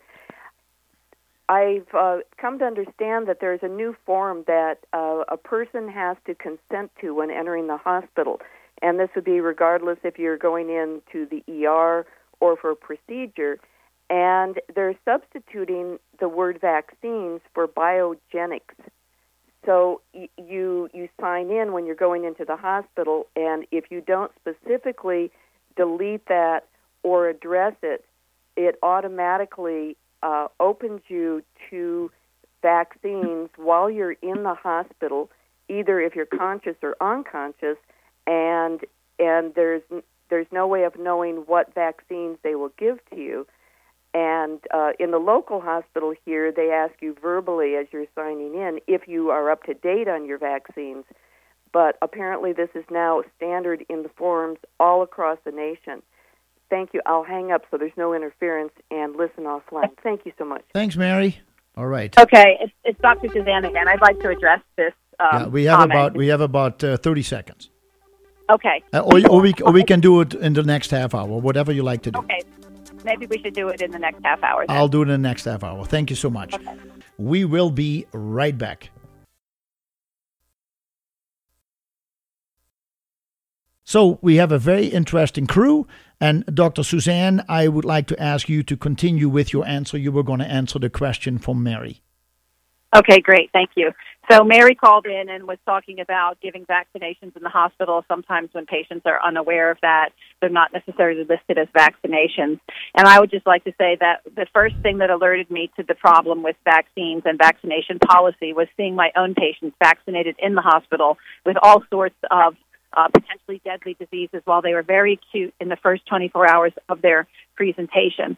And one of the reasons they do this is because there's an availability of patients. Patients are reservoirs for vaccines, okay? Hospitals get reimbursed um, uh, more when they vaccinate patients, and they have to go through long, detailed explanations as to why they're not vaccinating. Second of all, I want to point out that hospitals are the third leading cause of death uh, in this country. Medical error. Hundreds of thousands of people are needlessly dying every year in hospitals by appropriately prescribed medications and treatments. So, people, if you think a hospital is a safe place to be, please look at your risk benefit ratio. If you have an artery that's spurting blood, if you can't breathe, if you have organ failure, then a hospital might be for you. But otherwise, I advise you to avoid the hospital because not only are they reservoirs for disease just by virtue of who's in there, but the non-specific effects of being in a hospital, which can include being vaccinated when you might not even know it, having a side effect, and the doctors not even knowing that that's what caused the problem. I was consulted on patient after patient who had acute kidney injury in the hospital after being vaccinated, and I was the only one that could figure it out, and nobody believed me. So please know that doctors are hypocrites in the sense that they are causing the third leading cause of death in this country, and then they will turn around and tell you that you have to take a vaccine. Yeah. Uh, so please look at the risk benefit ratio of going to a hospital all the time. All right. Excellent. Good morning, caller. Thanks for joining the program. Your name, please. How can we help you? Hi, good morning, Jacobus. My name is Maria. Hi, Maria. Hi, Jacobus. I have to first thank you, a huge thank you to Jacobus from everyone who's behind you on this for speaking the truth and having the courage to have Dr. Suzanne Humphries and Polly Tommey on your radio show. Oh, That you're very welcome. Phenomenal because it is refreshing. No one else is willing to do that kind of stuff except for you. Thank you. you. Yes, no, thank you very much, and thank you for watching the movie and telling people about it as well, and um, and telling about the Vaxxed Bus. So I was calling today just to um, add a few a few things for people, and I know you were very thorough in your announcements about Vaxxed. Um, for people who cannot make the event but do want to give a testimony, there is a way that they can record it remotely, and we can share it with the Vaxxed Bus, and they can edit it for their team. So, for anyone who cannot make the physical location on the 7th here in Bozeman, just email vaxxedmt at protonmail.com. That's V A X X E D M T at protonmail.com. All right. Or if that was too complicated, just text 406 404 6330. And also for everyone else who actually shared their story, um, which were, I mean, I'm really, my heart is out to you for what you have gone through. Yeah. Thank you for being brave and calling Jacobus and sharing your story. It's very important people hear it. It's also very, very important that you meet the Vaxxed Bus if you can and give your story testimonial with the Vaxxed team, that they can put that online. Um, and us here locally, I'm I'm a representative from Montana for Vaccine Choice. I just want you to know we're with you, and we really need to get together. And so that's another way to meet us is to show up the day of, get to know us, and we are going to be hitting those stories to the local legislature in the, in the near future. So those stories are important for many reasons.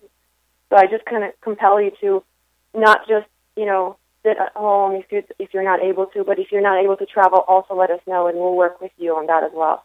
So um, I think that's most of the announcements that I kind of wanted to cover. Uh, another huge thanks to everyone on the call. All right. And, yeah, thank you. Thank you, Maria. You bet. thank Have a you. great weekend. You too. Okay, bye bye. Good morning, caller. Thank you for joining today's program. What is your name and how can we help you? My name is Debbie, and De- I Debbie. just wanted to put it out there that in California, it is mandatory for you to have your children vaccinated, or they cannot be entered into school. Yes. So if anybody is looking to move to California and don't want the vaccination, you either put your children in a charter school, self teach them, and I really wonder how they ever got this passed. I think there are children camps for the summer that children want to join. They have to be vaccinated before they can be admitted. Yes, yes. The public school system will not let any child in that is not vaccinated into the public school system. Yeah. And I, I had a question. Was I, I know that these vaccinations have been upgraded and so forth, but were the same things in them 40 years ago is what's in them now? Who could answer that one? Okay, it's Dr. Susan. But um, first, can I just uh, turn the mic over to Anu because he wanted to say something about uh, submitting stories directly to us as well. Is that we do have um, an out, uh, an, uh, I guess, let Anu talk. Yeah, Hi, Jacobus. Yeah, Thanks, um, Anu. Just, want- just yeah, just wanted to go back to the point of um, you know submitting stories. I you know we we can get you know we can get the stories of people show up to the actual bus and record those stories. However, we're you know definitely sympathetic to the idea that there are some people who just cannot show up because of the extenuating circumstances caused by vaccine injury. I mean, we've been places where people literally cannot leave their homes. So um, for those people, what we've done is actually on our website, vaxxed.com. If you go to vaxxed.com, on the left-hand side, you will see a button that says Submit Your Story. And when you click on that button, a um, basically submission form pops up where you can tell the story of your vaccine injury or the uh, you know injury of your child. Um, we really, really recommend people do this because it's going to be a collected uh, database that is what we're planning to do is actually deliver deliver it to our current administration, and it's an extremely important thing to do. Um, and in addition to that, what would really be great is even the people who record their video stories with us to go on there and submit their story in a textual format. So that's all I have to say. Well, that is that is great, and I I, I want to before we continue with the call. Uh, yes, you go to vaxxed.com, V A X X E D.com. At the homepage, you'll see click here for video stories by vaccine categories. And below that, it says submit your story. And that's what Anu is mentioning. As of this point, there are 6,637 vaccine injury stories submitted. And so this is an absolutely a growing number. It started with no stories, and now there are almost 7,000. So uh, that's great stuff. Dr. Suzanne. Okay. Um, so the question was, are vaccines different than they were 40 years ago? And the answer is yes. Uh, you know, vaccine technology is constantly changing. Uh, the substrate or the type of cells that the microbes are grown on to make vaccines is changing. The chemicals that are used uh, to keep uh, mold and bacteria from growing are changing.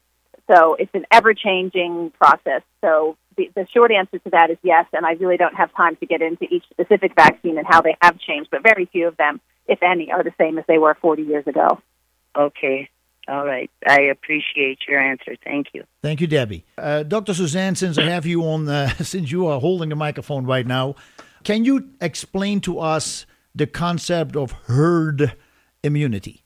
H E R D. Okay. I, I can do my best to be brief about it, but I'd also like to say that I have done a video um, on herd immunity that's on my YouTube channel that people can go and watch. It's about 90 minutes long, and that is about as cliff notey as cliff notes can get. So, in brief, no, I can't really describe to you herd immunity except to say that I don't paint all vaccines with the same brush, and we should not either, because some of the vaccines, there's no way to get herd immunity. It wasn't even built into the blueprint program for the vaccine, like the toxoid containing vaccines, like tetanus and diphtheria.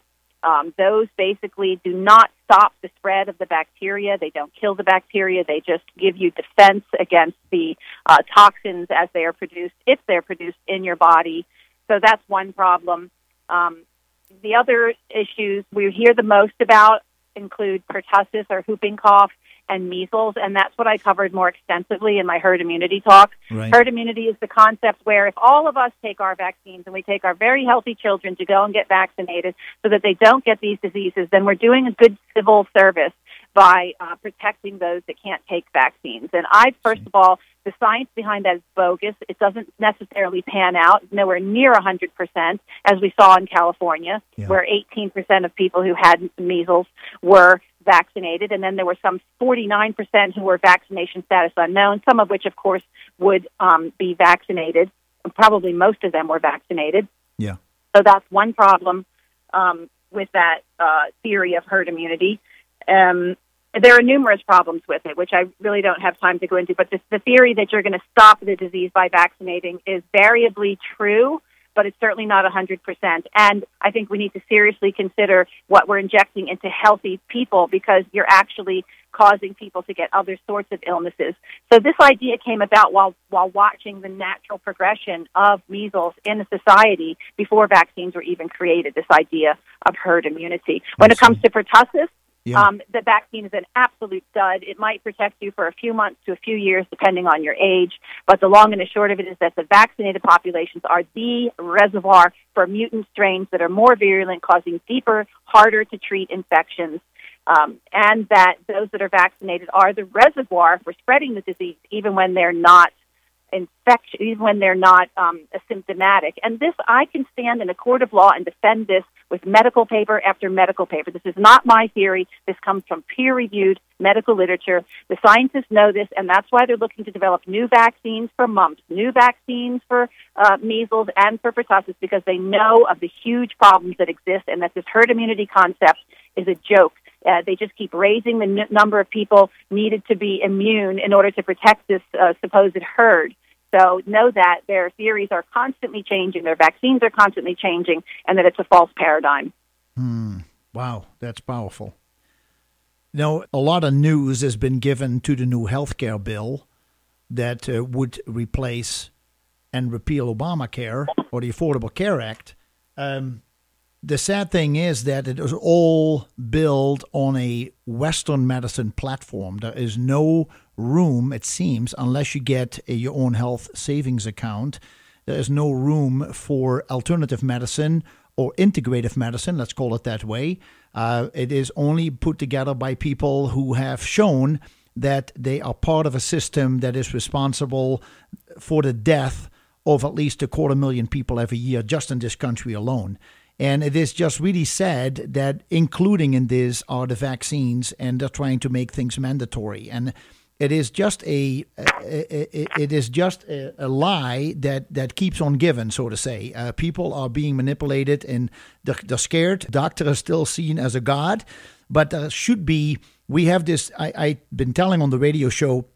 We have this unbelievable opportunity to create a healthcare plan that is actually not a sick care plan, but an actual healthcare plan, motivating people to become healthier and to set an example for the rest of the world what you can do, how you can help people in your country to become healthier, not to protect them of to to to to cover them for their own anxieties and fears to to to force them on a plan that uh, that doesn't do anything to to create health but that actually is there uh, that is very stagnant and it is very based on on unproven methods and the ones that are proven have shown that they have killed quite a few people every year so, what is your feeling about the the issue of vaccination in the proposed healthcare bill as we see it right now?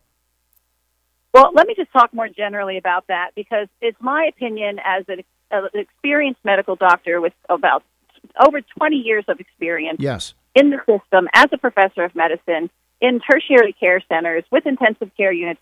My opinion is that in order to be healthy, we don't necessarily need the system. What we need is the system to get out of us in order to be healthy. What I would like to see is more mothers being able to have natural childbirth without interference, leaving that cord alone. That's an incredibly predictive thing about how uh, stable and strong that child will be into the future, the, the lifespan, the longevity, the ability to fight disease. I would want to see mothers being educated more thoroughly on the benefits of breast milk, what's in breast milk, what those chemicals are, the things that doctors actually don't know. I would want to see parents learning how to treat things at home like our parents and their parents did. And I think if we did that, we would see the need for the healthcare system go down precipitously. So I'm I'm not looking at a, at a at a at a health uh, care system that we need to build up. I'm looking at one that we actually need to take down and minimize because we know how to live a healthy life and we don't need that system. Right, and majority of people don't really think about their health until they get sick. And then they want somebody to take care of them. And for example, this whole program for the last 17 years has been all about showing you what you can do today. Starting today, uh, the amount of people I've talked to will say, "Well, I have an appointment with my doctor in 2 months." And I said, "Well, if you do any something today, you may actually cancel the appointment in two months. But people are not thinking about it. They literally say we keep doing what we're doing, and uh, then we just go to the doctor who has no time for me, but he's going to tell me what I need to do or what I need to take. And I think there is so much that we can do for ourselves on a day to day basis that would be inspirational to the people around us that we are staying healthy, that we look good, that we take care of ourselves. Uh, that is just we're being so distracted by so many other things that there is no time to think about to think about our own health and, and that is a sad thing and uh, the the way the system is set up when you have the senators and house members only talk about the medication medication medication that it is cheaper in Canada that we have to get it cheaper that we have to talk to the insurance companies that we have to make insurance affordable for everybody it's it's totally what you say Dr. Suzanne that uh, we need to get we need to get a system that promotes self care, not health care, not sick yeah. care, I should say. Yeah. You know, the other thing is that, you know, there are well baby visits and there are well adult visits. And what happens on all those visits is that doctors who are deluded, and blindfolded, and miseducated are sitting there surveying you, looking for reasons to give you drugs, finding drugs to give you. So, you know, it's another false paradigm, the whole cholesterol paradigm, what causes high blood pressure, and that we need life, a lifetime of drugs and scans and tests as we get more deepening sicknesses um, it, it's just another big problem. So the well adult visit is just another trap to vaccinate you and find something to treat. Yes. Yeah, absolutely. Uh, we have a caller. Good morning, caller. You probably will be the last one for today. What's your name? How can we help you?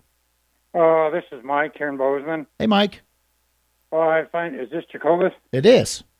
Hey, I uh, just have a question here. Yeah. In reference to your topic today, and it has to do with uh, MSU. I have a daughter going to MSU here.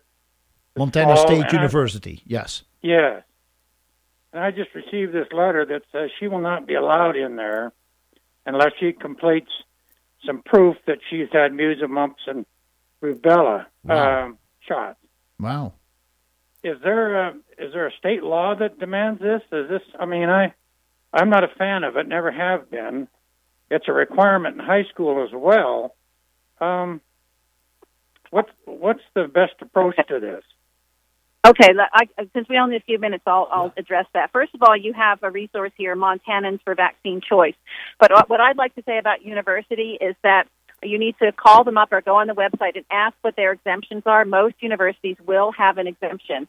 Ask also if you can have titers drawn. That's a blood test where it will measure the antibody level. And even though antibody is a false marker for immunity, they're willing to accept that a lot of the time. So please find out if you can do that first. But what I'm finding is that there are exemptions, but they just won't volunteer that to you. You have to push find out what the university exemptions are. But if you're unsure about your own state in Montana, Montanans for Vaccine Choice, please go there. Excellent. Okay. Thank you, All right. Mike. Very good. I appreciate that. Yeah, you're welcome. All the best to you. Okay. All right. You bye-bye. bet. Thank you. All right, uh, that is probably going to be the last call. Uh, we we have to go. Uh, Polly, you're still with us? Yes, I am. You have any closing words? Uh, yeah, I mean, not. but let's just say this. Look, people out there listening right now, I did not do my research. I did not know I needed to do my research when I took my baby into the doctor, but you do. We've uncovered that. Look at this, go to vaxxed.com and look at the, listen to the parents, look at the videos and make your mind up. But please, please be careful when you do your research. Make sure you go onto the right site. Make sure you please listen to the parents. The doctors will over and over and over again tell you the vaccines are safe and effective. They will come up with, do you want your child to die of cancer? Do you want your child to have a brain, bleed? And when these things happen, you are on your own. You cannot sue these people. So please, please listen to the parents, the, the people of America, your brothers and sisters, and they will tell you the truth about vaccines. And then you're, you're clear to make your mind up yourself. Well, that's wonderful. I, I really, really appreciate that all of you spend a couple hours with us here in Bozeman. I'm looking forward to meeting you all next week, Friday, in Bozeman. And I wish you all the best on the rest of your tour. Thank you. Thank you for having us. Thank uh, you. You're very well. Okay, wonderful. Yeah, Jacobus, you're great. Oh, well, I really appreciate it. And I appreciate all of you for actually putting the time in. You know, let's hope it will be a continued great success for all of you. So we'll see you next week. And folks, thanks for listening. We will be back next week, Saturday, from 8 to 11.